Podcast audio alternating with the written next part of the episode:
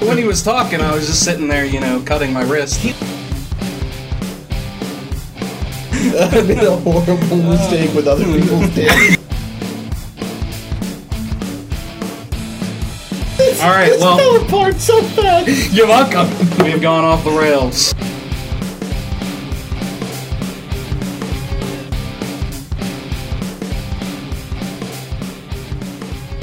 What are Bundle up, bitch. Hello, everybody, and welcome to episode one zero of the Trevor and Ian Talk Show. Broadcasted live from the top of Mount Olympus.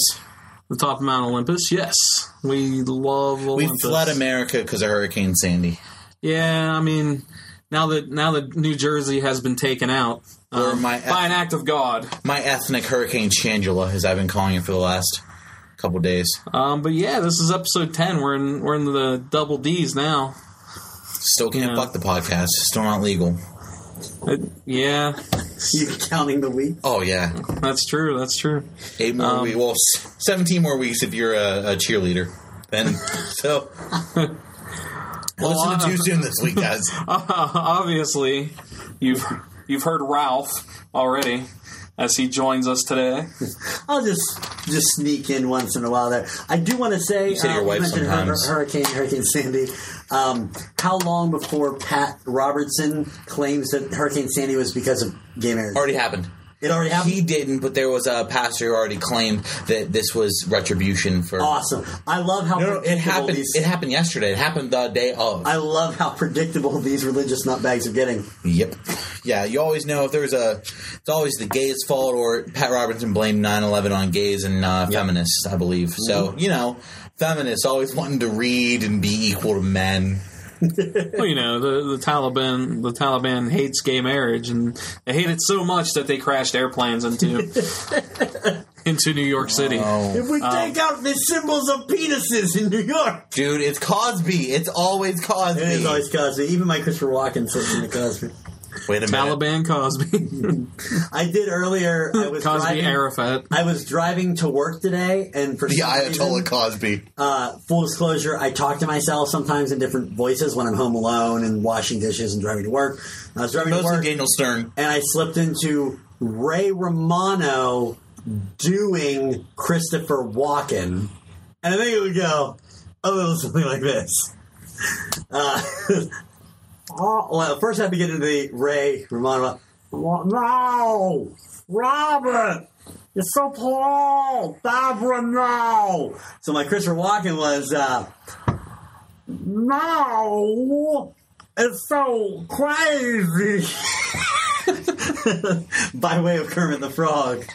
Why do you, Barbara? Well, everybody, thank you for listening to episode ten. That was the of quickest we've ever stopped a podcast. Trevor and Ian Talk Show. oh my All right, you guys, get back to what you're saying. Here I am. I'm just going to hide in the shadows again. So nothing I say will be more off the rails than what just happened. So, you know, There are rails. And clearly one of us snorted them. Um, uh, okay, so let's uh, get down to um, brass tacks. I'm sorry, that was horrible. Uh, let's get into the business of brass tacks. I have a degree in brass tacks. That's what I'm trying to say. Um, what are you consuming? You're Uh, en- almost ending into October. You want to talk about it? You sad? um, You're watching VHS tomorrow, aren't you? uh, Trevor, don't fuck me on this one. Trevor, I kind of, I kind of quietly stopped doing Indie October. no. If you can't, he kind of. You know what? I feel for you. You took on a little too It's- much yeah. more than you could handle. Wait A lot of minute. video games came out, and I needed to play them so I could write reviews, which I wrote a review on the website last week for Medal of Honor Warfighter. One of us is using the website. That's good. Yes. Good for us. Um, so I did that. Um, this week, there's just too many damn games that came out. Um, right now, I'm actually I, I've started playing WWE 13, um, which is really good. And actually, the story mode in this they went back to the Attitude Era, uh, which was 1997 through 2001, and they actually put together some really great video packages to tell the story, and they do a really good job of telling the that Attitude Era story. It makes you feel like you're back in time, back in that you know that era, and it's it's really well done. Now I'm I, got- liking it so far. I have fucking Huey Lewis's "Back in Time" from Back to the Future stuck in my head. It's a it's a good song. That's no, it's not. Yes, it nothing Huey Lewis ever did was good. Uh, I think you're forgetting "Power of Love," sir. I think you're forgetting the sports album. Yes. Really? Yep. Wow. So, I saw the trailers. I really wasn't enticed by the trailers for for the new WWE game. It just the characters just don't look good. At least in the trailers, they didn't. It just and when your on- featured player is CM Punk, and I get it, like he's a big deal. I never liked him. I never liked his his character, his character arc. I always found him to be. Okay, listen, because some of the music I listen to so, is deeply rooted in the straight edge movement and whatnot. You know, Fugazi and Minor Threat, who they weren't all straight edge, but Ian MacKaye, who who went on to do you know Minor Threat and Guy. I can never pronounce his last name. Who was in Rites of Spring? He went on. They, you know, they basically started that movement, and and Henry Rollins is big into it, and it just they I was a little offended that they they kind of monetize the straight edge movement. It's a great ideal and I think it's fantastic, but I can't get behind Dude, it's professional wrestling. I know, And, I know, but he was he was straight edge before he marketed it as straight edge. I know. I mean, when he was how did when he he was on the indie the scene, How did he monetize the Pepsi logo? he What's- didn't. He he just has a Pepsi logo tattoo. That's douchey. It's better than the Miz. I'll say that much. It's better than the fucking Miz. I like the Miz. I know you do. You're the worst. if we're gonna speak in superlatives, um, but I'll say this: in the in the coming weeks, there's some good fucking games coming out. well, let me just talk about what came Can out you today, just please watch VHS tomorrow for me? if if I have time. Even if you don't watch it tomorrow, I'm just saying it's a good. I will Halloween- watch it It's a the good next, fucking you know- Halloween movie, dude. VHS I will is watch it great. within the next two weeks. I, but I'll take that. In fact, if you want to get it, we'll watch it together if you want to, because it's a great fucking movie. All right, but yeah, I'll, I'll watch it.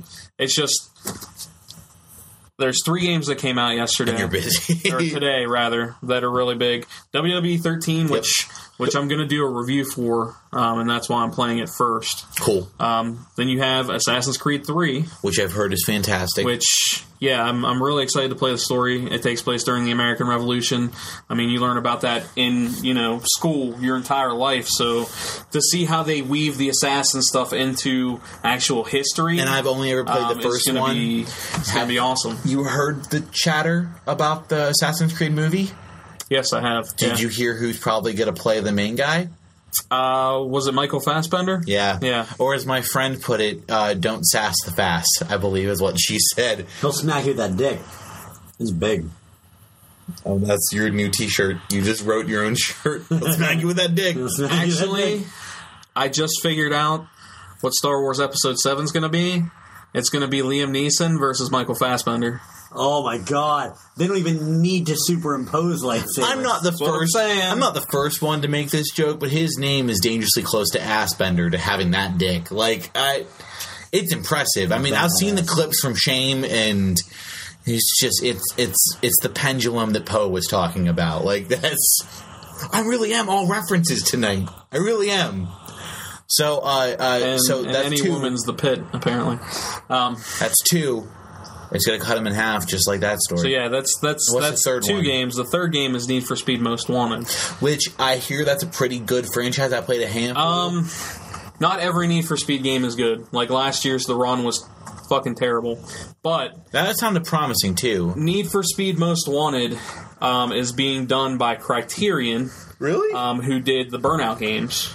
Is it the same people who do like the Criterion Collection and all that stuff? Okay, different. No, Okay. totally different. Okay. Um, but Criterion did all the Burnout games, which were excellent games, and this is almost like the spiritual successor to Burnout Paradise, Okay. um, which was a game that came out, I, I want to say 2008, but the game was excellent. So I actually can't wait to play that too. I have all three sitting Well, I used to home. play what Need for Speed So- Underground. I like Yeah, the Underground games were good. What was that like 04, 03? Like that was a That while was way ago. before that. That was before that even.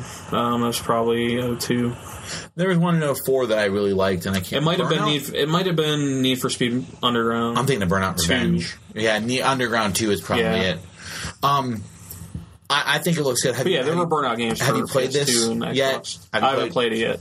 I haven't played it yet. So let's. I've only I've only had a chance to play WWE 13, and that's because I want to review it. So, I'm so trying far, to get so it. good. Oh, now yeah, this it's- isn't it's the awesome. one. This isn't the one you consulted on, is it? That was 12. No, that was 12. Yeah, I, I did some last minute that. testing on on 12. Um, but yeah, 13. It just like even even from a gameplay standpoint, it it all the like every wrestling game kind of has like a little bit of of jank yeah, in a way. Um, because with- with how the hard get that animations work- movements fluid. exactly. I got. but you. I know what you're saying. in WWE 13, um, you notice the jank a lot less. Um, the there's a lot of new animations. A lot of First of the all, the animations just jank. sync up really, really well. And Good. And the, the gameplay is awesome. Um, I, I'm liking it a lot so far. Um, and and one one one of my biggest complaints of last year was the crowd. You didn't fucking hear them at all. Um, so they, they fixed that a lot. You actually hear a lot of the crowd noises, and so Do they all still move as one big amorphous blob, or well, yeah, like the, the actual audience, but that's more of a technical. I know that the AI man. isn't going to be that great. it's, that it's not the it's not the AI. It's it's the fact that you can only draw so much on a screen, Yeah. and you need that level of detail for like the superstars in the ring area, and not necessarily the crowd outside. Now, as technic as technology keeps improving, the crowd could be more lively compared to the Madden games, which uh, which 2011 looked just like 05 when it came to crowds. Right. Like it's it's all the same. You know, they showed some in depth shots. yeah, I mean the the look of the crowd has improved in the WWE games, but it's still not going to be. you And I don't really care. That's not Yeah, the big part of the game. I just think it's funny they all move like one amorphous blob. Um, can can we discuss in the coming weeks what's coming out? Two big games that are coming out. One I'm more Um, excited next for week, than you are. next week is is a big week. Halo Four. Oh, the trailers look so good. So Yeah, un- unbelievable, unbelievable. The trailers look fantastic. Yeah, I'm absolutely looking forward to Halo Four. I mean, just the concept of like the original bad guy, like that's what that is. Like they're like the the, the ancient ones, basically, yeah. yeah. the forerunners. And the trailer, when like I think I've talked about it before, when you watch or the gameplay trailer, when you watch the the elite get fucking disintegrated in front of you, Yeah. is unbelievable. I can't. And I I mean, can't I, mean, this game. graphically, like I mean, Halo Reach looked really good, It but did. Halo looked good. Four totally just builds on that is- and makes it way better. What's what are the Studio Four Hundred Three? What are Uh, they called? it's three four three. Three four three. I'm sorry. 343 uh, Industries. Um, they were studio formed specifically to make Halo games. I trust it. Um, yeah, it, it has a lot of. It has the team from Bungie that still wanted to keep making Halo games Yeah. on it, plus a lot of new, good, talented people um, to make Halo Four. I think Halo Four is going to be really good. I, I don't have any doubt in my mind that it's going to be fantastic, if not game of the year material. I oh, mean, it's it's definitely going to be game of the year material. Um, which actually, uh, we are going to have some game of the year stuff um, on the Spider Deck Gaming podcast uh, once we hit the end of the year. So we're Nice. actually going to name Well, an official Spider Duck Game of the Year. now's where we're hitting the the the kind of like all the Oscar films are coming out right now. Mm-hmm. Like all of the big name games are finally dropping this year, um, or finally dropping at this time of year. Um, and then the week after, I know you're not as excited, but the, all the trailers look fantastic. Are you, are you really? Are you still kind of mad about it? I mean, the trailers look real good. Black Ops Two. Black Ops Two. Mm-hmm. Look, Now, I love the first mm. one. look. It's not. It, If here's the thing, the trailers look so good, dude. the Call I'm of Duty sucker for it. games have their place. I mean, they're fun to an extent, but they don't innovate those games at all, and it pisses me off. Except, And, like, except look, for Modern Warfare. I was the first so- The original. Yeah, but look, And I I, was two. so I was so excited for Black Ops 2 whenever I heard the initial stuff, and then I watched the gameplay, and it just looks like it plays the same exact fucking. But here's the thing, I, I, I'm not one of those people that I don't. Okay, I know you are a hardcore gamer. Yeah, I you think that play might be the frequently. difference. This is the difference. I'm a casual gamer, and I. I'm Call not of- suckered in by the by the you know uh, Call of Duty works for the casual market. it does and that's why it sells every year because there's people that literally just buy Call Madden of Duty, and that yeah. But like, there's the people that also just buy Madden and Call of Duty. It's kind of like the the same cross section of people. It is. It's bro. And, it's you know. That's It's cool, but I mean, That's a it's not for me generalization. anymore. It's, It's not. not. for me anymore. And But it, I will say the trailers to me look really good. I like the I idea. think the, the game's going to be fun, but the fact that it just The White House is on fire. yeah, that's not that wouldn't be the first time it's been on fire in a Call of Duty game. Uh, okay, I'll say this: the reason I liked the second one so much is there's a level where you're running second Modern Warfare. You're running Okay. through the burning Capitol building, right? And I played it while listening to Anti Flags for Blood and Empire, and there's Hymn for the Dead by Anti Flag comes on, and it's already uh, an anti-American, not anti-American, but anti-government record. As much as Anti Flag can still be anti-government because they're a, a signed punk band, punk in quotations. Um, I still love them. Uh, they're about as punk as the Offspring are now. Um, but the juxtaposition of playing the anti-American song with the with the Capitol building burning Yeah. down, and you're kicking through fucking doors, just shotgunning bitches. It felt fantastic. You felt so good, and the the scene, the opening scene in three, when you come up out of the water and you see the jets bombing New York. yeah, that, I mean, And you're on the stock exchange that's falling on top of the you. The thing like, about Call of Duty is like they have great set pieces. I'm a patriot when I'm done with those games. I ain't done with those games. And I they was have like, great I great set, set pieces, four but to me, years. But to me, like it's just me. Like It's a lot of the same. Exactly, I get and it's and it's and the thing about Call of Duty, it's about pushing the line, or else it's infinite spawning on, on the enemies. Yeah. They'll keep coming at you unless you move forward, and that's been the same since Call of Duty Two.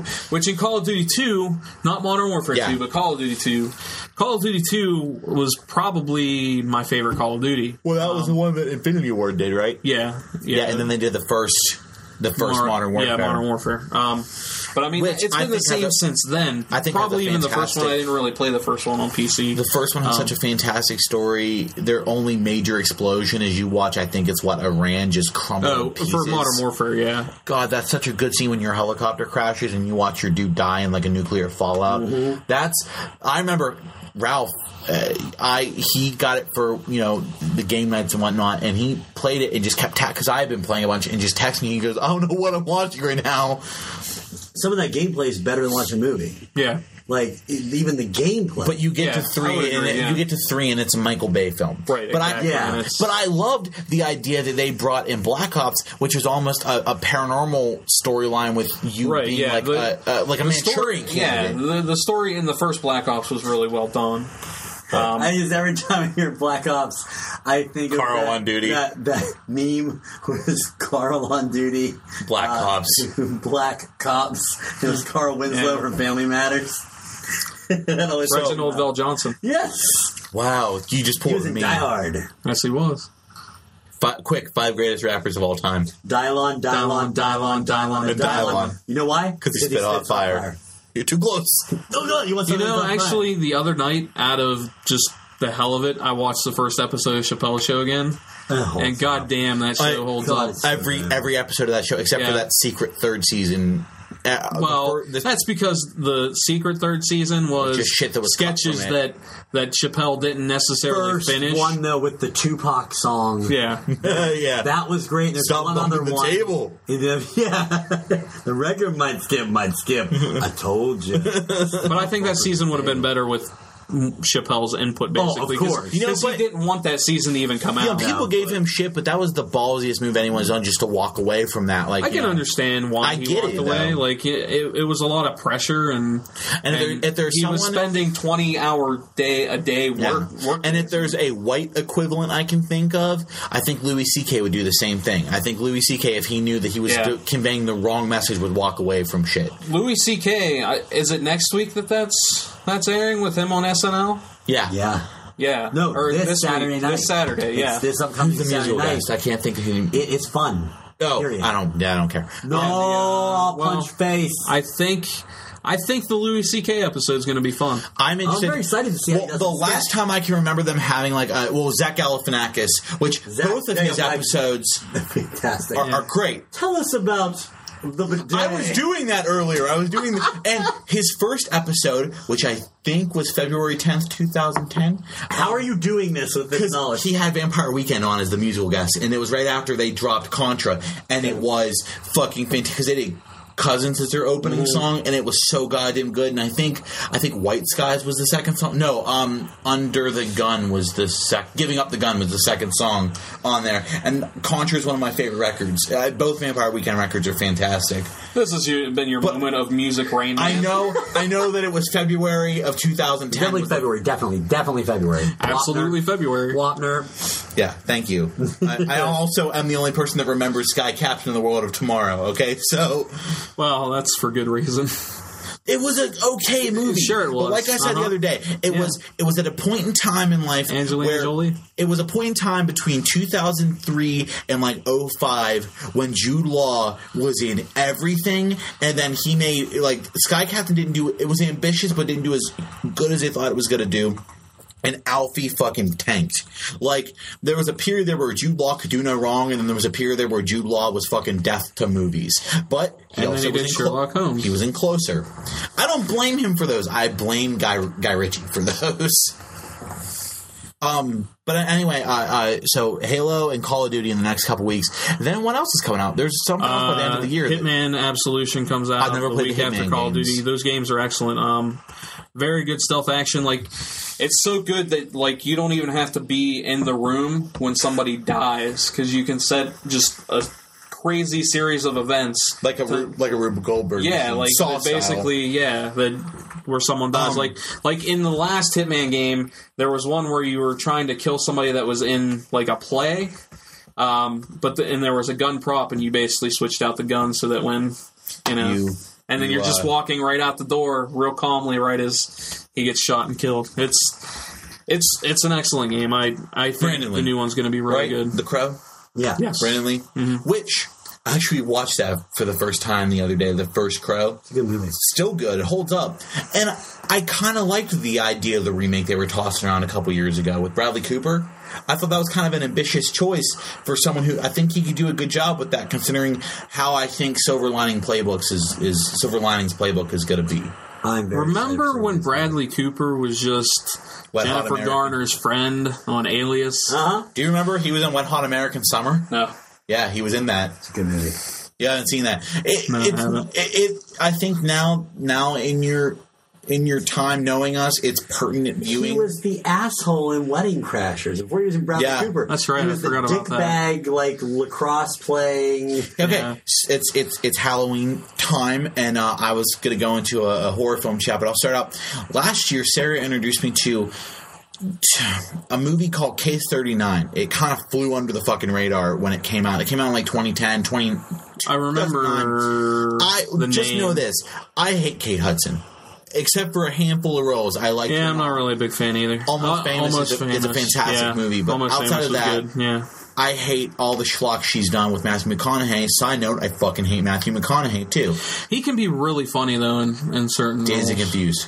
Yeah. Oh, and and Tropic Thunder. Yep. That's specifically what I Although was I thinking think of. his He, he wasn't bad. He wasn't bad in Bernie either. his playing off of um, Tom Cruise's character in Tropic Thunder. Mm-hmm. Yeah. you know, I actually just Dude, the fact that like I didn't even realize that was Tom Cruise at first. Like, like for as batshit crazy as Tom Cruise is when he's not acting, like he's you- he's an excellent actor. I can't Like, dislike the guy's he's movies. Right. He is, a, actor. he is a bona fide star. He Yeah. honestly is. He is a movie. his, his movies, his movies are good. Every- he is not. every Even no, I mean, you've that's- seen Knight and Day, the one with uh, Cameron Diaz and him. I saw bits and pieces. no, I heard it I haven't seen that, but it holds your. It actually is Yeah. Really here's my, good. my issue is, and I want to dislike him, but from all accounts and everything I've heard about him from from encounters from celebrities or, or just people who talk, said he's the nicest person in the entire world. I He's- guarantee you. I guarantee you. That he's just one of those people that if you want to meet him on set, he's not one of those Actually- you can't you can't make eye contact with me kind of guys. Who, if anyone in this world deserves to be, he's one of the biggest movie stars of ever. Like you know, and he's he's a true goddamn star. I think Like, Kevin Smith did an interview with him that was in one of his books. If I and Kevin recall, Smith, yeah. Kevin Smith has told story after story Yeah. of how he's one of the nicest people he's ever met. Yeah, because I remember reading it not in Tough Shit, but the one before that. to Bruce Willis, who who Kevin Smith is terrified of. yeah, well, I don't think we'll see the Warlock return in the new Can we agree that Die Hard Good Hard Day to Die Hard. Die Hard Five is a horrible fucking idea? Live Free or Die Hard was good. But okay, this I like is, Live Free this or Die Hard. the That's the argument. Justin Long was in. Yeah. that? Yeah, this is the argument I made the other day. Now it's his daughter. I think that's that's the story. His daughter's in Russia. I don't know what the whole deal is. My So it's Taken Three. my qualms with that is what made and I love the first Die Hard. I, I actually it's sad I just saw it for the first time last year, but I love that movie. It's so good. What made those movies good was because he wasn't a super soldier. He was a regular cop that got caught up in a shitty situation. So the fact that he wasn't some super soldier made it cool because he was just a regular fucking guy that did what he had to do. Yeah. Also, Alan Rickman. And what was the the trailers for the second one was like, I can't believe I'm in this situation again. Like How does this happen? But you know what? At the, at the same time, too, if you go through these shitty situations, you're going to gain notoriety. So you know, if you end up becoming a super soldier from it, it kind of makes a little bit of sense. But it's just, I, a I ju- way. the only Die Hard I want to watch is with Hans Gruber. Like, I just want to watch fucking Alan Rickman in anything. I could watch Alan Rickman in anything. Um, so you good on your end? Uh, Any movies? Any? I don't know if I've been watching movies. Although Sons of Anarchy was pretty good. I got, last I got to catch up. I got to, I really. Is that the one with Walton Goggins No, that I've heard That's so much about? no, that was the week no, no, no, before. no. Walton oh, Goggins Oh, oh, was Guested the. as something you never expect. Walton Training Goggins to prostitute. be. He, he told Yeah. me about Oh it. my god! I want to. It makes me want to start watching Sons of Anarchy. Oh, He's Sons of Django Anarchy is Unchained excellent. too, right? Oh yeah. And I love the extended trailer with fucking Jonah Hill showing up in it Yes. In this as a white episode, supremacist. Joel McHale was in the last episode of Sons of of Anarchy. Really? Oh no way, I know Ashley Tisdale was a prostitute on there. Yeah, she was. dude! I gotta Um, watch this show. That's that's why Jack- on, the dude who on played Jax Facebook I fantastic. posted Joel McHale. Why are you having a one night stand with Peggy Bundy? I wondered what and that then was stealing about. her wallet I wonder what Really? that was about. I because that's no what idea. happens. I had no idea what the hell you were talking about. Oh, real quick before we get into my stuff, uh, enlighten our listeners about Community. Okay, community. February seventh. Yes, it is coming back. It's taking February the place of Thirty Rock. After Thirty Ah, Rock okay. ends, it's that's that's over. They had a thirteen They're not episode. even getting to May. They're not going to finish out a full they season. thir- no, their full season's thirteen episodes. oh, okay, okay. 13 episodes to finish. It's going to end ab- around the end of January. sense. Community comes back in February at their 8 o'clock Thursday night slot. Thank God. No Fridays, no After Whitney. But my favorite story out of that, like NBC announcing their like winter schedule. Right after Chevy Chase dropped the N word. Yes. Um, Up All Night is being taken off the air for a little while. They're not canceling. I've heard it's good. I've heard it's okay. I- I, like- I watched the first couple episodes. I it came out watched. last year. I probably watched like the first half of the first season. not great. And then I just kind of like. I like. I like all the actors and actresses in that. the guy but- from Best Friends Forever, who was the boyfriend of I. I liked I him in love that, that show. show. Um, but this is the weirdest retooling. Have, did you read this? Yeah. Weirdest retooling I've ever heard of any show ever. They're NBC's taking a radical approach to it. They enjoy the show. They want to keep the show. They don't want to cancel it yet. It doesn't do the numbers they think it should do. Having Will Arnett, Christina Applegate, Oh, oh, and Maya Rudolph. Angela. Yeah. They what they're going to do is take it from being a single camera comedy that is kind of just shot in like, you know, like single camera, no laugh track, whatever, Yeah. and turning it into a multi-camera sitcom. Because they think it's going to do better because of Christina, based on Christina Applegate's recent hosting on And she was fantastic. She was Yeah. great. The And Siren Maya- sketch is my favorite. And Maya Rudolph and all that. They think it'll play better, so they're going But I to. don't want the laugh show. track. It's airing its last single camera episode in December, And then in next spring, they're coming back with sitcom up all night, and they they're going to see how it does that way. I'm kind of curious to see. That's a. I got to say, whatever you think about that and multi-camera Yeah. comedies in general, it's a ballsy move for NBC to say, you know what? Let's not retool it and add new characters. Never. Let's try it a different. Like if they just Yeah. said Scrubs, you know, it's not working as a single camera thing. Let's try it as like a Yeah. full-on multi-camera Scrubs, thing. the first it would be seasons. ridiculous. But I'm kind of like, let's see what happens with it because you know, Well, I guess it if could you, work. I, I guess they already have like kind of the the show that Parenthood. It's funny, it gets the numbers, and it's serious where it needs to be. Actually, I've Yeah. heard a lot of people say it makes people cry. I Yeah, really want to watch it. Parenthood it is really good. because Parenthood's good. I, it seems to be a more popular opinion now. I think Dax Shepard is actually a really good. I, actor. I agree. Actually, and he's, no one he's really good. And, yeah. And, um, despite his his past, you know, choices, I mean, he pretty much got his start on Punk. punked with Steve But- Steve Rannazzisi from from the league, which I haven't watched episode three. yet. Oh, dude, My it's great. God, the league is I've seen the just first two. consistently so good. Yeah, it is. And Always Sunny has been Always great Sunny has been good, too. dude. That, this last episode of Always Sunny was so The Maureen awesome. Ponderosa? Yes. Oh my Oh, god, man, it was so oh great. my god, it was fantastic. I'm, I'm gonna have to see if she wants to watch the league tonight because I, I haven't seen last week's episode. Ooh, so good. tomorrow. Should. Okay, I, I I didn't get a chance to talk about tomorrow. Is the third episode of American Horror Story. You you're waiting to watch it. I'm gonna wait Okay, until they so cash at least half the season, absolutely, then I'm gonna go back. and- absolutely no spoilers, but a few things I want to hit on. First of all, the first season, as much as I, I love it, there was some hokiness to it. There was some some really splotchy dialogue, especially with the daughter Violet. I really you know thought she was kind of the weakest character on the show. Um, it's sad when the, the Down syndrome girl is a better actress than the you know the the daughter. Uh, but I thought you know Dylan McDermott is fantastic and Connie Britton is wondrous. Um, what what I like about this season so far is a Jessica Lange is a heartless badass in this. Zach Quinto gets such a, a good role that actually looks like he's on Mad Men. To be perfectly honest, they brought back uh, Evan Peters, I think that's his name, who plays who played Tate in the first season. one And- shot at the school. and his storyline with this season has him playing such a straight role. It's fantastic.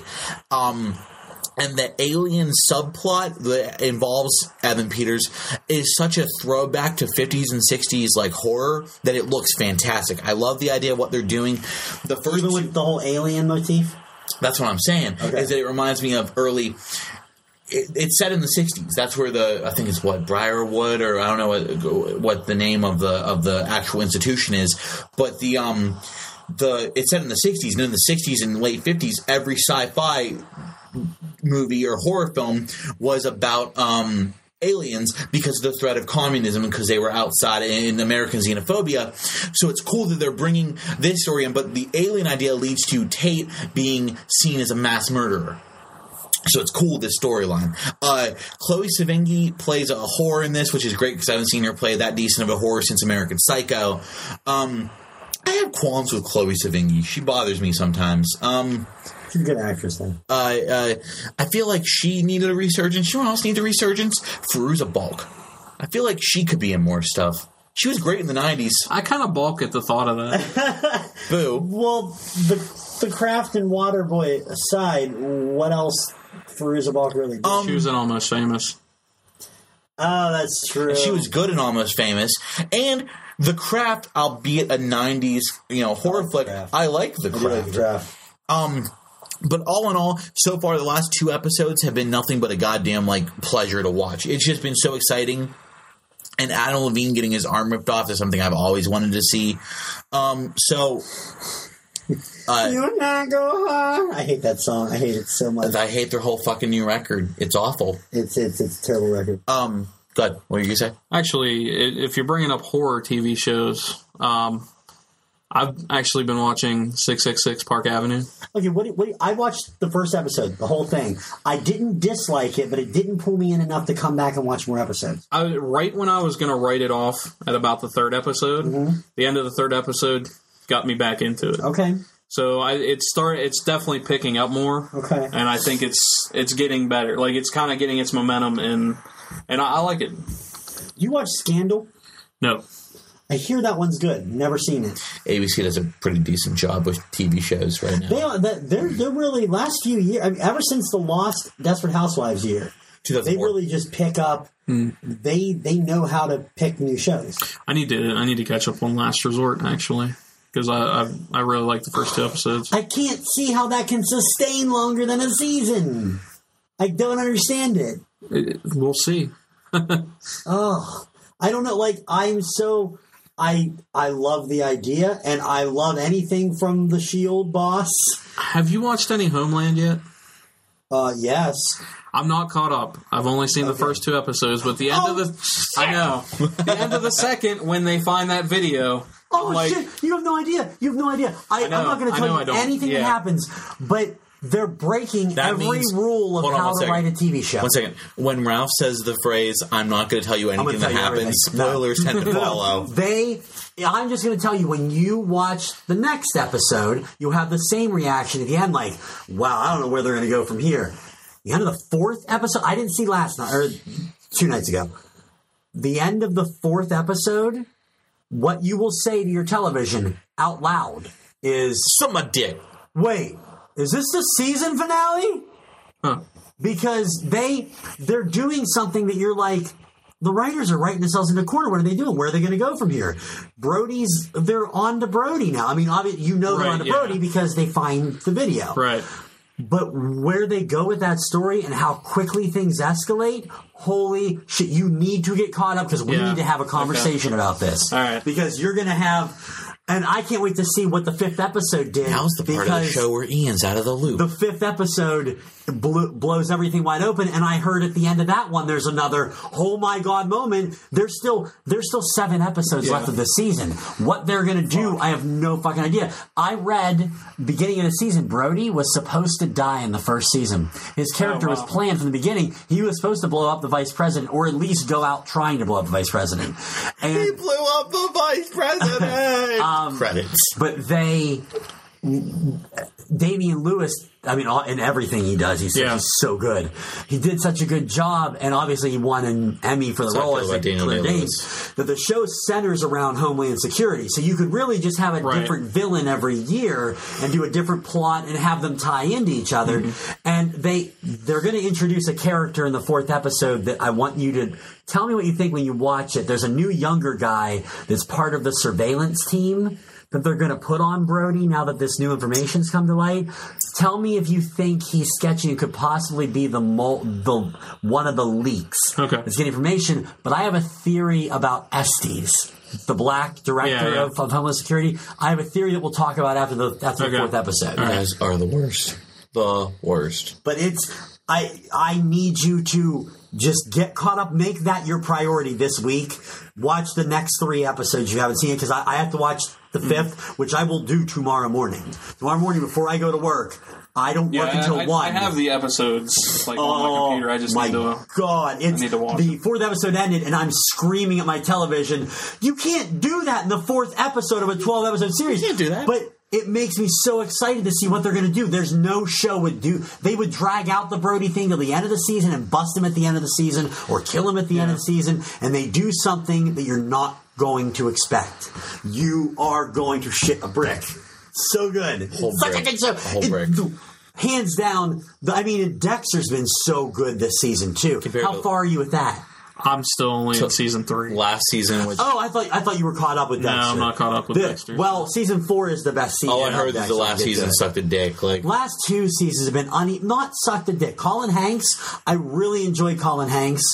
The plot line with Edward James Olmos was predictable, but how it ended made me excited for this year. And everything they're doing this year is what I've always wanted to see them do on Dexter. Almost famous. So I'm very excited. Like there's real stakes this year, and I really and they added in um, Yvonne Strahovski from Chuck. Oh, okay. One. Yeah, she played. put Uh, she actually played Miranda the Lawson in the Mass Effect game. Oh, really? Yeah, like they used her, like her face Well, and everything for it. So I mean, she's Perfect. yeah, and she was the voice actress for it. hmm Yeah, she's They, you, you Cynthia need to get caught up with that. Played Miranda, in But Sex it's and the not a City. big deal because you're going to trudge through seasons five and six of Dexter. Yeah. They're ho hum, whatever. But if you watch them all back to back, you might be different than I was watching them week to week. Yeah. I was unimpressed. Well, This well season, sometimes with every sometimes when you watch a show like straight through, it's not so Well, Yeah. I've read so weird as Uh, watching uh, it like True Blood. True Blood season two makes a, is a lot better. season three. Lost season three is better in bulk. Fuck you! It was great week to week. Uh, the slow had a slow start, but you watch the first six, and you immediately get you don't have that weird break from November No, to January you're right, you're where right. Kate Yeah. was running away and Jack was telling her to run and did the surgery on Ben. When that happens immediately after, you it's not it was nerve wracking Damn it, what they did. Because they gave you that tease in the first six and all they did in the first six was trap them in cages. And they barely dealt with the hatch stuff. They barely dealt with the desmond stuff. And then it came back and it was good from seven on. You watch it on dvd and you're like okay this is Desmond, Desmond, Desmond, Desmond, Desmond. desmond desmond. I love desmond. Uh, not Penny's boat. Everybody. Just thought I should, should tell you that. Um, so save the cheerleader, save the world. Oh wait, wrong show. Sorry. Yeah, but that was a great season Yeah, of television. If it followed up a little was, yeah. lackluster, that first season was uh, that was like that was the same year. So the fourth season of Lost was on. They were really 2006. They had done the flash forward and everything. And spoiler alert, but it, that was like six years ago. Yeah. Um, they, you know, there that was a show that I look forward to every week. Heroes came on. There was something else that year that was knocking it out of the park for me. That might have been the year I got into Dexter. It was like one of the first seasons of that. That was just a great year for TV. And then Heroes came back, and from the first episode of the second season, never got as good. The parts of the circus season, like the last season, weren't bad. I like the guy from um, Carnival. I like that guy. Um, my biggest issue with that season was it ended on such a good note that it made me want to see where it went next. And NBC promised at least a movie to wrap things up, and then they scrapped it. And I really would have liked to Even see if what they happened after they outed movie, it themselves. never happens. Well, they outed themselves as like heroes on like national television. That was how the show Yeah. ended. And you thought if they got another season, they would deal with now these things are public. But by the you, I know what would have happened. The end of the season, they would have fucking had somebody with the power to erase everybody's memories, and it would have just been nice and neat and tied up in a bow. Because heroes did that shit, and it pissed me off. They never took chances after the first season. Yeah. so anyway, where I was going in the beginning. Wow, Sorry. this is everyone we derails. can be heroes. What is what? It was this like like Bizarro day because you all derailed me like six I know, I know. Um, We're just giving you a taste of your own medicine. This is what you do to us. sorry, but I I provide salient. This is your fault. I provide great points, albeit some of them part of my Asperger syndrome. But uh, I I am awesome. So, I I real quick, kind of wanted to go. oh, Okay, I wanted to talk about a record since I haven't done. Actually, I haven't done music chat in a while. It's been a bit since I've, I've had it. Um, real quick, I want to talk about um. I it's very few and far between where I do find a rap record I truly truly enjoy. As a whole, it's you know I like a lot of rap in general, not so much radio rap, but um. Recently, I was introduced to this record called uh, "Good Kid, Mad City" by this rapper named Kendrick Lamar, and um, I've been hearing about him for a while, and, and a friend of mine pointed out this record, "Good Kid, Mad City," and said it was it was a concept record, and I liked the idea. I went and checked it out. I checked out his first record, Section Eighty, which is also worth a listen. Um, this kid's relatively younger. I think he's uh, he's all at 24 25 but his the whole record sounds like it was mid 90s hip hop like it's such a west coast kind of record and it's so god like goddamn good from start to finish. And it kind of follows this this you know young teenage kid who who thinks he kind of wants to get into gangbang life and he he you know has some ideas of what it wants to be. And and you really hit this stride by by by track three. There's this uncharacteristic like braggadocious track called backseat freestyle where he talks about like you know having having all this money and the chorus is that you know he he wishes his dick was so big because he could fuck all these bitches. And like and it's just it, it- it's so uncharacteristic, but then you realize it's just some kid in the backseat of a car with his friends, and he's rapping about what he's going to have when he becomes this big time gangster. And then the next track's called "The Art of Peer Pressure," which is him going on his first his first home home break in. and it's about like the cops catching him, and he's talking to his mom on the phone, and he's telling her he's out with with his friends, but he should be telling her he's about to get his first offense, and the cops kind of the cops are going to arrest them, but they they get away, so he makes it out, and then you get into like a couple more tracks. Uh, uh, there's the the split track seven and eight, Good Kid and Mad City, which are really awesome, and then you get into this track near the end. It's called uh, I think Sing About Me is what it's called, and the story behind it is. um there's a few different themes going on about him still wanting to be in this lifestyle, and then he witnesses a lot of it's about how you know he has no qualms run him and him and his his friends running up on on different gang members and, and you know he he does his friend does a drive by and then in retaliation he hears he in front of him watches one of his friends get shot. So it kind of changes his mind about this lifestyle but is he so far in that he can't get out of this lifestyle? And it's this great line. And in the middle of um, sing about me there's a line about you know if I'm dead before I finish this song before he even gets that line it's three gunshots and then you hear somebody hit the floor. And the rest of that song is it's just it's, it's insane how good this kid relatively young and the whole record just sounds like it's made you know as, as a really early gangster rap record. So I have really high hopes for this kid, Kendrick Lamar. So if there's one record I could recommend to you right now, if you're into rap, if you're into old school kind of hip hop feel, and it's a true hip hop record, Kendrick Lamar. This this kid is ridiculous. So that's my music corner for the week. Uh, it's great concept record, which is hard because there's not a lot of rappers aren't doing concept records right now. Like Yeah. Cudi, Cudi has some some ideas in the concept record. You know about he, you know, Cudi's second record was about him. Not he always had a fear that he was going to die young, but his newer stuff's been about how he found out he he had a daughter he never knew about, and how he's changing his life around, and he, he's getting clean for the sake of you know raising his daughter. And it's and Cudi's starting to rap with a real positive message now, which is great because you know his early stuff was kind of drug heavy, and I love Man in the Moon Part One. I think that's a damn near perfect record from start to finish. Um, but yeah, every now and then there's a rap record that catches my attention, and then this Good Kid, Mad City is, is worth. Uh, I'd even say buy. You know, you can download it, but I think all in all, it's worth a buy. You know, if it's it's a, a really interesting take on on gang culture, and I really like this uh, this record as a whole. But that's music chat for the week. Uh, what I really want to talk about now is um, kind of want to go around and get everyone's favorite horror film since the Halloween season is upon us. I know you're not the biggest horror fan, and I probably should have sprung this on you beforehand so you had time to think about it. I got it. You got it. So, uh, Trevor, I mean, I know, like I said, you're not a huge horror fan, Yeah. but what uh, what would you say is your is your favorite horror film in general? Halloween. Really? Yeah, yeah. Yeah. I'd say that. And, uh, Halloween is absolutely my favorite horror film. To, segue into this, um, the the studio that owns Halloween now re-released it for the was it the 35th anniversary? Yeah, yeah. They re-released it in theaters. John Carpenter's film, you know, Halloween, which he even did the music for too, Mm-hmm. and and it's such a simple.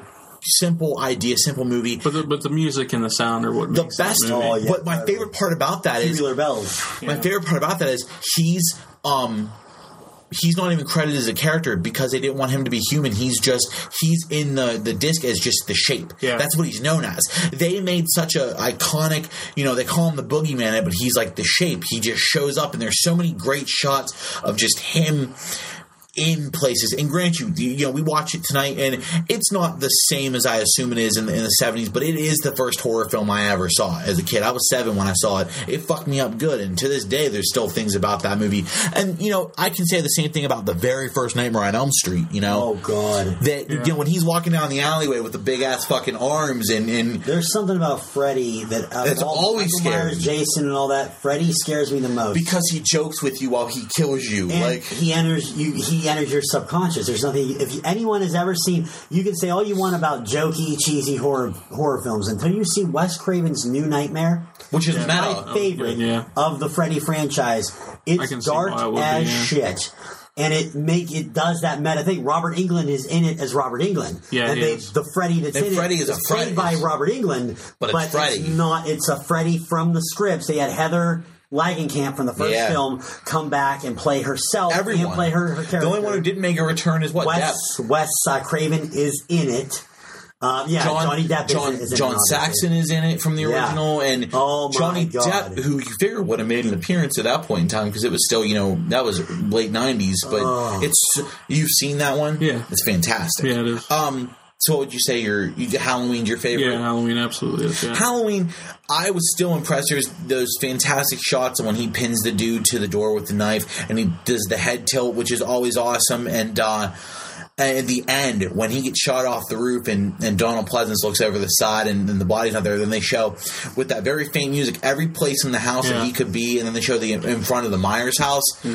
And, and two even holds up. Two is still Yeah, two, fantastic. two is really Two, good as well. two is great, and three that has nothing to do with Michael Myers, just as math. Four, five, six is a continuation storyline with Danielle Harris and Well, the four is not good. I do like five. I like Six five. wasn't bad. and I think that Resurrection, I don't think was bad either. H2O H- H- H2O was good. Resurrection was bad. Yeah, Resurrection was Busta bad, but Resurrection's H2O was rough. But I like yeah, H2O. H H two is good because I mean Jamie Lee Curtis gets And whacked. no, that's No. that's Resurrection, That's the the beginning beginning of of Resurrection. God, I mix those up all the time. The first zombie film, the first zombie film, Halloween, the, the his remake of Rob Zombie. I was like, what are you talking about? Zombie? But yeah, Yeah. that the second one not so much. I didn't but- see the second one, but I did really. Okay. Oh my first god! So- the first one's really good. um, go ahead, your your favorite horror film? the Strangers.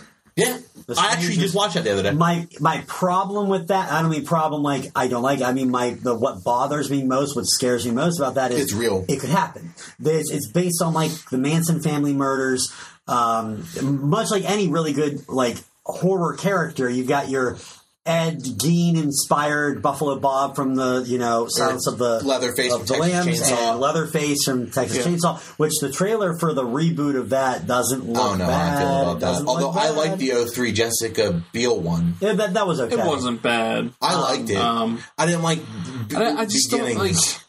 It was just remade like ten years ago. It just Yeah. seems like yeah, but is this is this a redo of the very first one Yeah. or I feel like this is a re-origin Yeah. thing. Yeah. of Tob, Tobe uh, Hooper? Says Yeah. the original one. Although he did a lesser known one called the Tool, Toolbox Murders, which is actually a really good film too. The whole thing with the strangers is every like both Liv Tyler and Scott, Scott Speedman.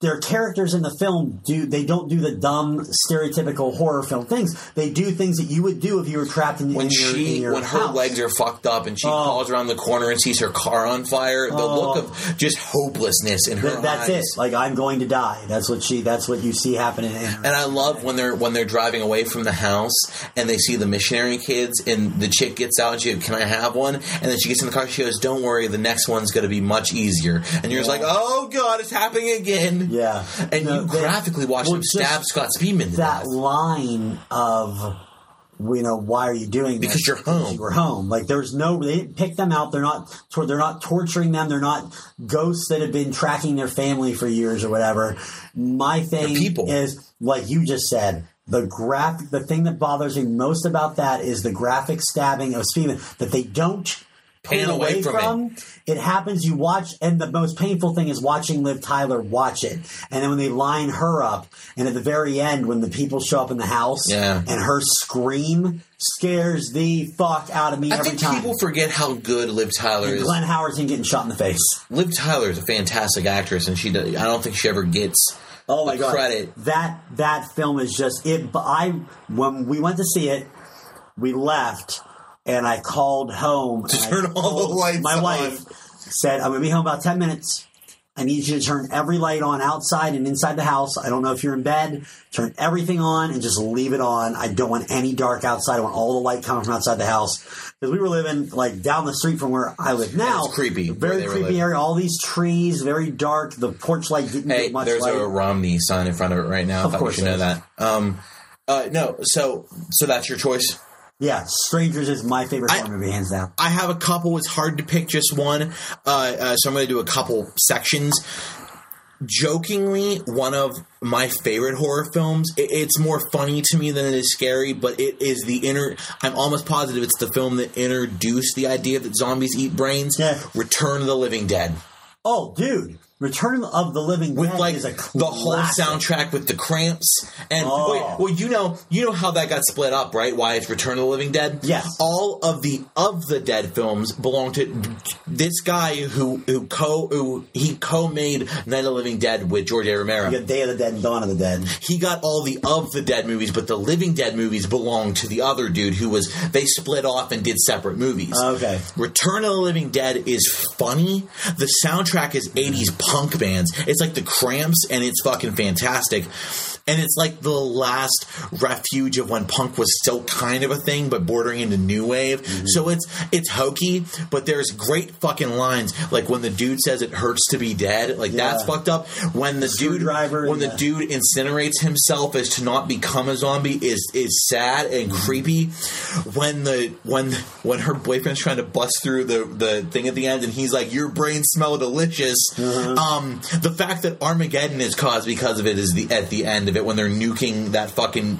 Kentucky town, Yeah. and um, there's this great scene when the ambulance pulls up and uh, and zombies attack him, and there's a zombie that gets on the on the uh, intercom speaker and goes, "Send more drivers." Like it's funny, it's creepy, it's scary, and I th- it, it honestly it holds up, and it's such '80s fucking lame goodness that if you want to see one that'll make you chuckle, that's a really funny zombie film. It has genuinely scary moments too. Return of the Living Dead is fucking tits. Uh, uh, an anthology movie I dig. Not so much. I love VHS, but I think the one that's Creep Show is fantastic. But a couple years ago, 07, there was an Anna Paquin vehicle called Trick or Treat, Trick or Treat. You ever seen it? No. It's um uh, Britt McKillip, who was Regina on uh, Dead Like Me, is in it. The sister from Dead Like Me Yeah. is in it.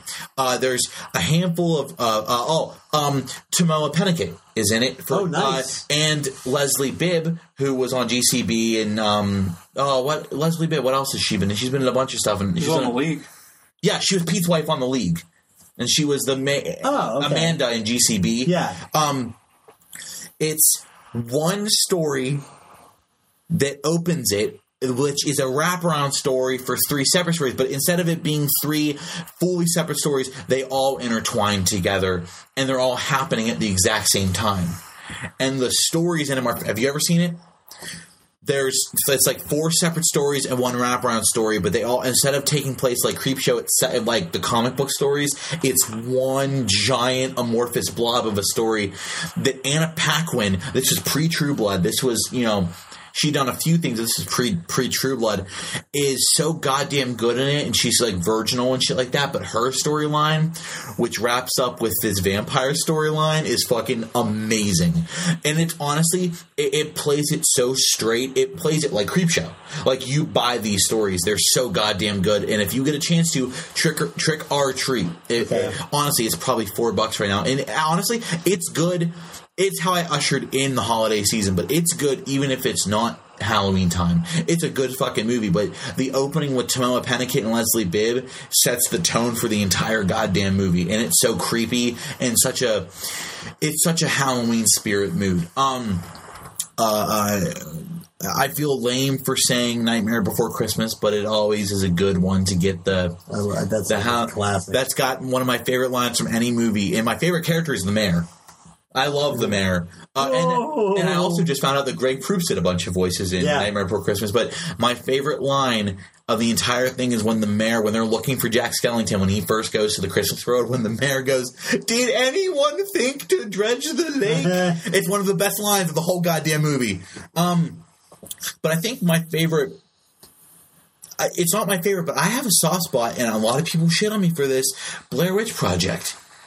And I know that a lot of people say that it's boring, but when you get to the kids laughing in the woods in the middle of the night, and like the sticks off in the distance, and then they lose um, Mike, and and when they're the second they see the house in the goddamn woods at the end, Yes. is terrifying. It's all culminating in that one scene where you feel where she comes around that corner and she's like, "What the fuck is that?" And then you just see this ripped down house. And the fact that there's no soundtrack to that movie, that there's no music playing, makes it ten times creepier. I get, I don't know what about that movie. Maybe I saw it when I was young, but that creeps me out. Um, a fun one to watch, Scream. It's the the original I Scream. do like Scream a lot. is so meta and, Yeah, and in joke Scream. on itself, and it's so funny, and everyone delivers. I mean, Skeet Ulrich is great in that. Uh, Jamie Kennedy, Mm-hmm. Matthew Lillard, and that's just the guys. I mean, uh, um, what the fuck is her name? Uh, Tatum. I can't remember her her, her name. Her friend in it. Um, Rose McGowan. Rose McGowan. Yeah, it was Rose McGowan who got stuck in the garage door. Yep. Um, but uh, Neve Campbell, like pre-craft Neve Campbell, like she, that was like fresh off Party of Five, and Courteney Cox when she was still attractive, and David Arquette before he was a hot. no. I don't know, man. Cougar Towns. There's some. I'm in. I, now that it's coming to TBS, I'm gonna have to watch the first couple seasons to Hold your judgment. season two. You told me. Yeah. past The first, well, no, season one's great after the, about episode six. Yeah. And the second Okay. episode, The last something half of happens and it season starts, one con- and then- it starts congealing. It, it, it I'm gets a little better. going to say that my favorite horror film in recent memory, and this could be I mean a lot of people might might might not see this. I had so much goddamn fun and was legitimately terrified. Grave Encounters. Grave Uh, you were Encounters. telling me about that one. It was made by these brothers called the Vicious Brothers. They worked with Bloody Disgusting, who is a horror pur- purveyor, and they made this movie called Grave Encounters. And I showed you the trailer for it. It's where they go into that, it's like that empty room and it's the night vision, and the girl's in the corner, and they're like, hey. well, they shoot like a reality show, like the Ghost Hunt. Yeah, the main dude is doing a Zak Bagans impression the entire time. Okay. He's like this douche, and they actually show in the beginning he's paying people to say that scary things have happened. He pays off a gardener and whatnot. You- You've seen the? I've showed you the trailer, right? When Yeah. the chick turns on, her face just gapes open. Yeah. When we're done, we'll watch this. The second one just came out. I heard it's just as good. Let me show you the trailer. See if you can sleep tonight. I don't want to do that. The first one is so goddamn scary to me, and it takes a lot to truly, truly make me have a horrible night. This movie ruined my happiness for a couple days. Like, it stuck with me. And what's funny is it's a real low budget flick, and they did such a good job. And there's a scene near the end of the film with some some some mist, and there's a scene with some hands on the ceiling. That is one of because they don't brace you for the scene. You remember in Paranormal Activity two when all the cabinets open uh-huh. and we almost peed ourselves in theaters. oh my god.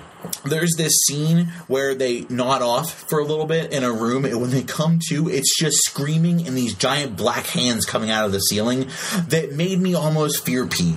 And then that leads to when you get introduced to who I will refer to as Ceiling Guy, and Ceiling Guy gave me nightmares.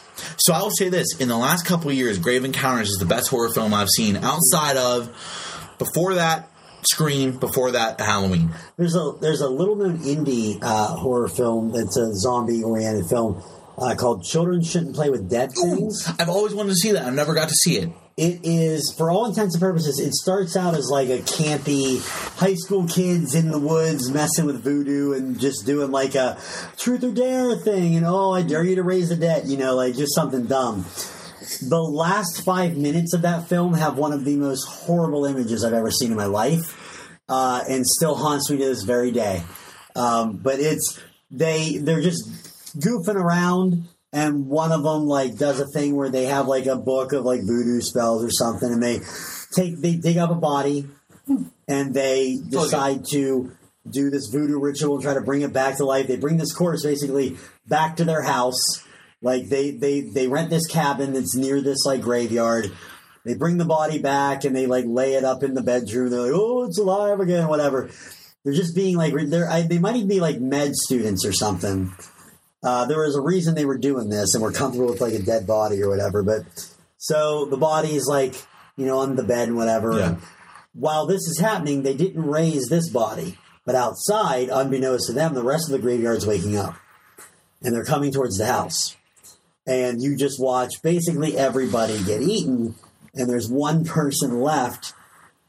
Uh, it- oh my God. The ending is just, it's haunting. It's haunting. Uh, it starts out as like I don't know about this, and it is it's terrifying. I need Um, to see this now. Yeah, children shouldn't play with. I've always things. wanted to see it. Uh, I've always heard that. and find the, it. It's out there. It's uh, it's uh, you might even be able to get it on like YouTube. I, I The know. original uh, "I Spit on Your Grave" I heard was really good. It's Yeah, that's movie. that's that's supposed to be good. You know what? A horror remake I kind of dug. Uh, it's good seeing it was pre break. No, current I don't know if it was Breaking Bad Aaron Paul just yet. Yeah, it had to have been. The remake of Last House on the Left had Aaron Paul get his hand ripped off in a uh, garbage disposal and drown in a sink, and it's fucking insane. I can get a- into that. Oh, and Riki Lindhome from Garfunkel and Oates naked. Oh, she She did me gets- naked in that um, camp one that the guys who did um, what hold it American Summer Yeah. do. Um, uh, uh, I'm trying to think of, of more. Uh, I'd say the first Pet Sematary fucked me up as a kid. Oh, that that that, Um, that, that messes with It's me. it's not it's not going. Pet out- Sematary Two is even pretty it's good. not going out on a limb to say that uh, The Shining is holds up to this day. The sh- yeah, uh, fucking Shelley Duvall is a creepy looking, for the record. I don't know who's creepier looking. Shelley Duvall. That's who I'm thinking of, right? Mm-hmm. Shelley Duvall or um, uh, oh god damn it, she's on. She's on uh, uh, Smash. She, um, Anjelica Huston. Anjelica Huston. Oh, yeah, yeah. She's creepy looking. Yeah. Um, trying to think. Oh oh my god, I'm, I'm blanking. One, one of my favorite films of all time is I, I mean it's classified as suspense more than like horror, but overall one of my favorite films of all time ever ever throughout history is Rear the Rear Window by Alfred, Oh, original Hitchcock. Alfred Hitchcock Rear Window with Jimmy Stewart. Well, here's the just issue. the building of the suspense in that, and Raymond Burr coming at him at the end, and him with the flash bulbs, and God, that scene makes my heart race every As time I, I see it. as I really do love Hitchcock, Psycho doesn't hit his fucking stride till halfway through the goddamn movie. No, Psycho is. I mean, the biggest thing about Psycho is that they kill off the leading lady twenty minutes in. You know, which has anyone seen the uh, trailer, trailer for, for the, the uh, Hitchcock, Hitchcock yeah. movie? Literally just watched it the other night. Yeah. I'm I'm very excited about it. Helen Yeah, it looks and- really and good. Scarlett Johansson is um, Janet Janet Leigh. Lee. Yeah, I wonder who they're going to get for like Vera Miles and all that stuff. I like to see all that stuff. The the, the cast list looks fantastic. yeah, it Um, does. Anthony Hopkins does a, does a very convincing Uh, Hitchcock. I'm, God damn it! I feel like, and I and it, it dawned on me when I uh, when I was watching, um, when I was watching Halloween tonight that I, I I had a flashback to being like between ages eleven and like fourteen. I wanted to be a horror director. I still would love to write scripts Yeah. and whatnot, but I I remember um tonight that I, I remember when I first got into slasher flicks, like I was in my autistic state, know everything about them. And I was saying they were talking about people inside the Michael Myers suit, and I remember that Kane Hodder is Jason. Yes. and I was like, I was like, all this stuff is flooding back to me. I was like, that's, and I remembered. When I turned 13, we moved out of the old place, so I no longer had children to play with my own age or anyone to outside to do, and that's when I discovered that I loved writing, and that's when I discovered horror movies to an extent. Um, and I, it reminded me, seeing that reminded me why I love horror films so much. Because grant you, PJ Soles needed to die way sooner in that goddamn movie, Ah. but it's fucking Totally. Donald Pleasence is fucking the man in that movie. In fact, he. What is it? The fifth one? That last scene with him because he had a heart attack before the end of the fifth movie Yeah. finished, or the sixth movie. It was the sixth one. And there's mm-hmm. that scene at the end where he, Michael finally kills him, Yeah. and he's standing looking out that window, and he knows Michael's behind him. That's fucked up. Just to know that they filmed that scene, and that scene happened post his death. Yeah. Like that, because I think they what that's computer generated. Like that's from old. they they pieced together some old Yeah. footage to Like- to give his, his like, character uh, an ending. it was like Tony Soprano's mom in season three. Well, that's just creepy. That was wrong. They never should have done that. They should have let her die off camera and talked about it when the season picked up because that is her her memory and her character on that show is so tarnished by that one scene he did in the third season. Because the whole plot for his mom, not to go off on a Sopranos rant, third season That's was supposed not- to be another episode. they were gonna they had busted her with those tickets at the end of season two and she did the whole thing i think these are stolen and all that like Yeah. playing dumb and they were gonna put her on the Was that stand the homeless man from UHF? Thanks, Mister. Yeah, yeah. that was that was kind of it. they uh they they were going to put her on the stand while they were trying to indict Uncle Junior. Yeah. and you'd watch her like Well, she was the one that told Junior to call the hit on Tony. Well, she put a hit on her, and so that was a whole draw like the first Yeah. season. So the, the mall had this big role to play, and then she died off screen, and they were like, "Well, we got to do something." So they imposed a conversation, different sound bites with a smaller head that was all shrunken in. It's like, oh, you. And Tony's talking to her and they made his lines. And they're like, we got, no, just have her pass away. Because in that part in the show, Tony wasn't even speaking to his mother anymore. So it would have totally made sense that she passed away. And now season three is about his guilt over never reconciling with his mother before Yeah, she but died. season three has that great shot in the last. I mean, season three is when Melfi gets raped, Uh-huh. and season three is that great shot with Jackie Jr. at the last episode, Oh, which is hard to watch. Season three opens with Christopher getting made, Yeah. which is season three might be my favorite season of that show, and that's when um season two, pussy getting whacked and all that stuff. Love season two. down down next in season 2 Uh-huh. but Pine Barrens what season four. Pine Barrens is three. Three. That's why three's The one. Russian. Three's probably my favorite, which they never, you know, cleared up. But that's good. Like that's what Chase always said. There's some things that life doesn't always have nice little bow ties. Yeah, but there's anyone up. that could in, could have indicted Tony, it's the the Russian. I, he there's a chance he died. You know, he could have bled out. Sorry, we went off on Sopranos here. I think Sopranos, I think we should we should since it's Woke only been fucking morning. it's only been five goddamn years since the season finale or series finale of Sopranos. I think we should start a Sopranos Go back and go back and rewatch him. It's, it's worth the rewatch. It definitely is. If, if, if honestly, if HBO finally would let up and put their old shows on Netflix, I would restart it. I mean, you have Well, the they have HBO Go now, though. Yeah, that makes me mad though. I mean, What Showtime comes around and puts their shit on. Like, party down? That's true. Hey, how true is the movie? Party Down movie's I- happening. You know what? I one thing HBO should do is let you subscribe to HBO Go separately. Yeah, from a cable You don't have to have a yeah, exactly. Right. Like if if they Like if- Amazon Prime or whatnot. Right, if they were like, "Hey, for ten bucks a month, Optimus you Prime. can watch every HBO show ever," I'd be Yep. like, "Yeah, I'll do Yeah, that." I'll, yeah, that's that sounds Yeah. fine. Because HBO has enough in their archives, and even if currently there might be nothing on right now, Yeah. I'm gonna want to go back and watch like old Curb Your Enthusiasm or Yeah. watch like Tales from the Crypt, you know, and things like that. I I pay ten bucks a month for Mm. yeah, that. so do Ooh. Spanish horror film I forgot about the original Rec that they base Quarantine on. oh, okay. I actually really do dig subtitles. I, I, I watched this really good Spanish horror film called Atrocious this summer that was fan fucking tastic. Um, slow going, but you think it's a paranormal horror film the whole time, and it's very rooted in reality by the very end. Uh, the last twenty minutes are fucked up. it's um, Sarah and I that fucked up, us up for a little bit. We watched that, and there was something else we watched at the beginning of the summer that I really dug. I was on a kick this summer watching horror films on Netflix. Ti West House of the Devil. That's what it was. Ti West did The Innkeepers that they talk about in Doug Loves Movies all the time. Yeah, I wanted to see that. Ti West did one of these short pieces in Trick or Treat, I believe, as well. Ti West also did a film called House of the Devil, which is shot for shot a recreation of 80s horror films.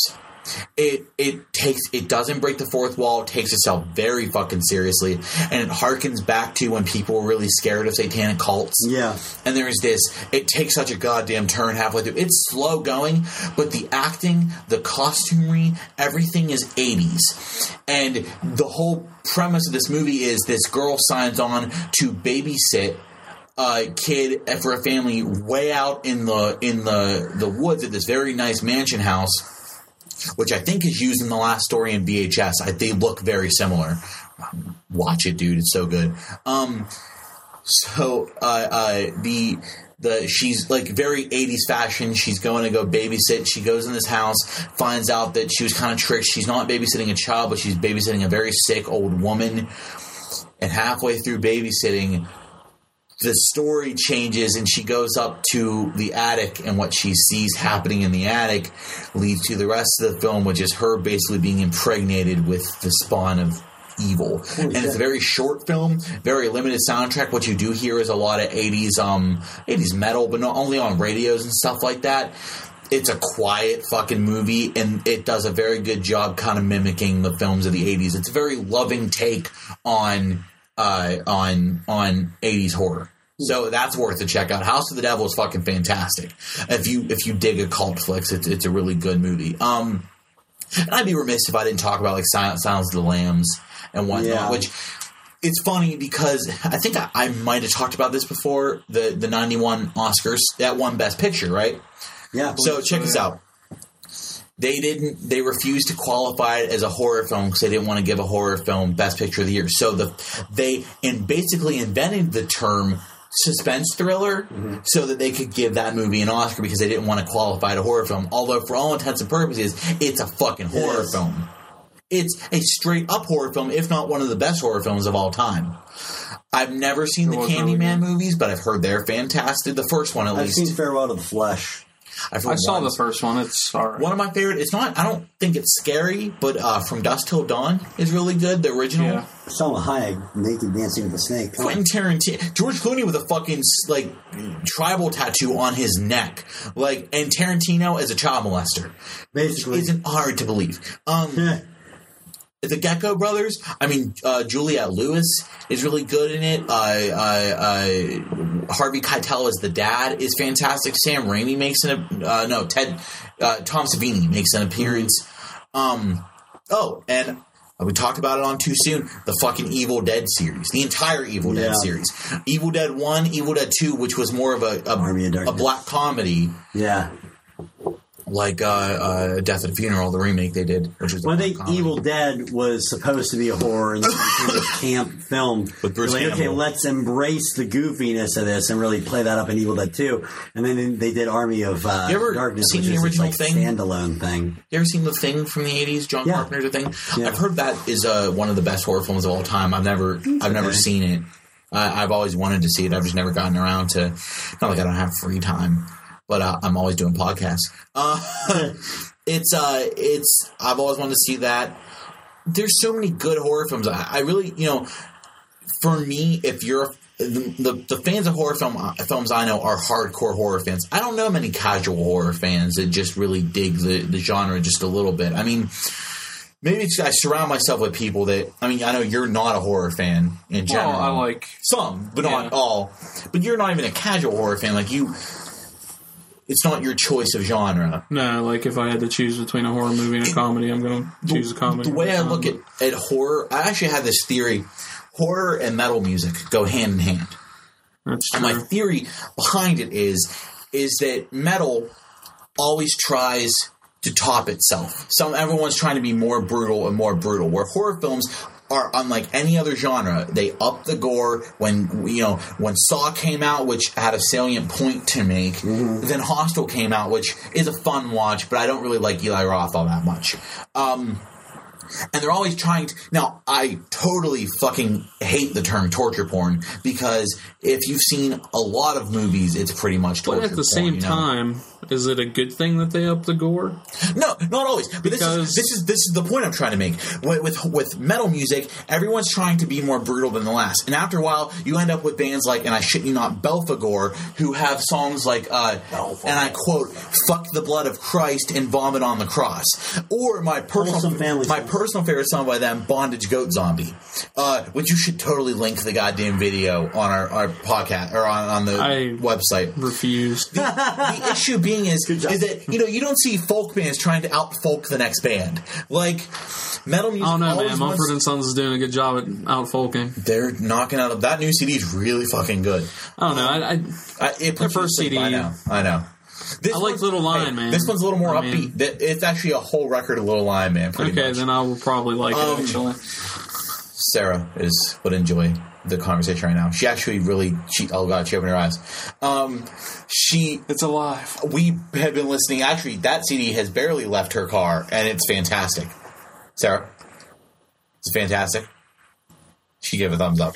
Um, so, uh, so metal music is always trying to outdo the, the the last band. You know, it died for a little bit in the '90s, but I think you know, you you know, Slayer and, and Megadeth gave way but to like- even bands like now, like the American hardcore bands now, like Lamb I mean, of like, God. has metal gotten good? Yeah, no? Lamb I of- think it's Lamb of fucking I think God. it's gotten worse. La- no, Personally, No, here's the thing though. Because I really don't think death metal's good. I, mean, do. I'm sorry, but the but- the issue being is you a it has to be your cup of tea. I get Yeah, it. I mean, it's definitely but not mine. There's hokey death metal bands. Like and I then like metal. Like if you go like Metallica, I qualify like- what you like as hard rock. I don't Well, qualify yeah. it as metal, but it's true hard rock. Right. Which is great because I've never qualified. I never qualified ACDC as metal. I've always seen them as they're a hard rock band. You know, I would agree with you there. I think maybe and and and but my issue being is there's much like I know you don't like country, but I think that there are a fantastic country artists. It's just not everything I like country. It, you know, it has to really grab me. Metal music, you you- once again, it's like horror.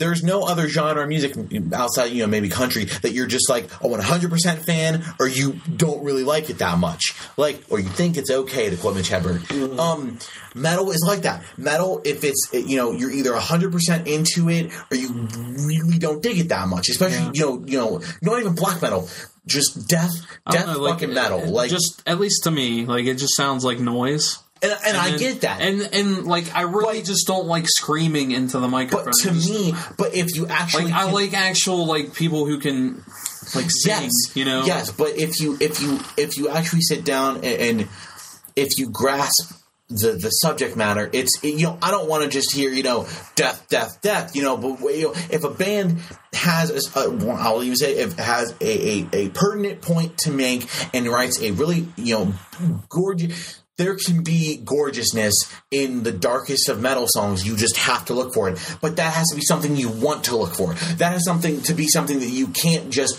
you know, that's not something that's just going to hit you. You kind of have to actively seek it out. And that's what I've always liked about metal. And that's the comparison to horror I'm trying to make the horror that comes out, especially this time of year, mostly schlockfest. Like, but if you really delve deep into to what there is available, there's so much good horror, and the best horror seems to be the indie scene right now.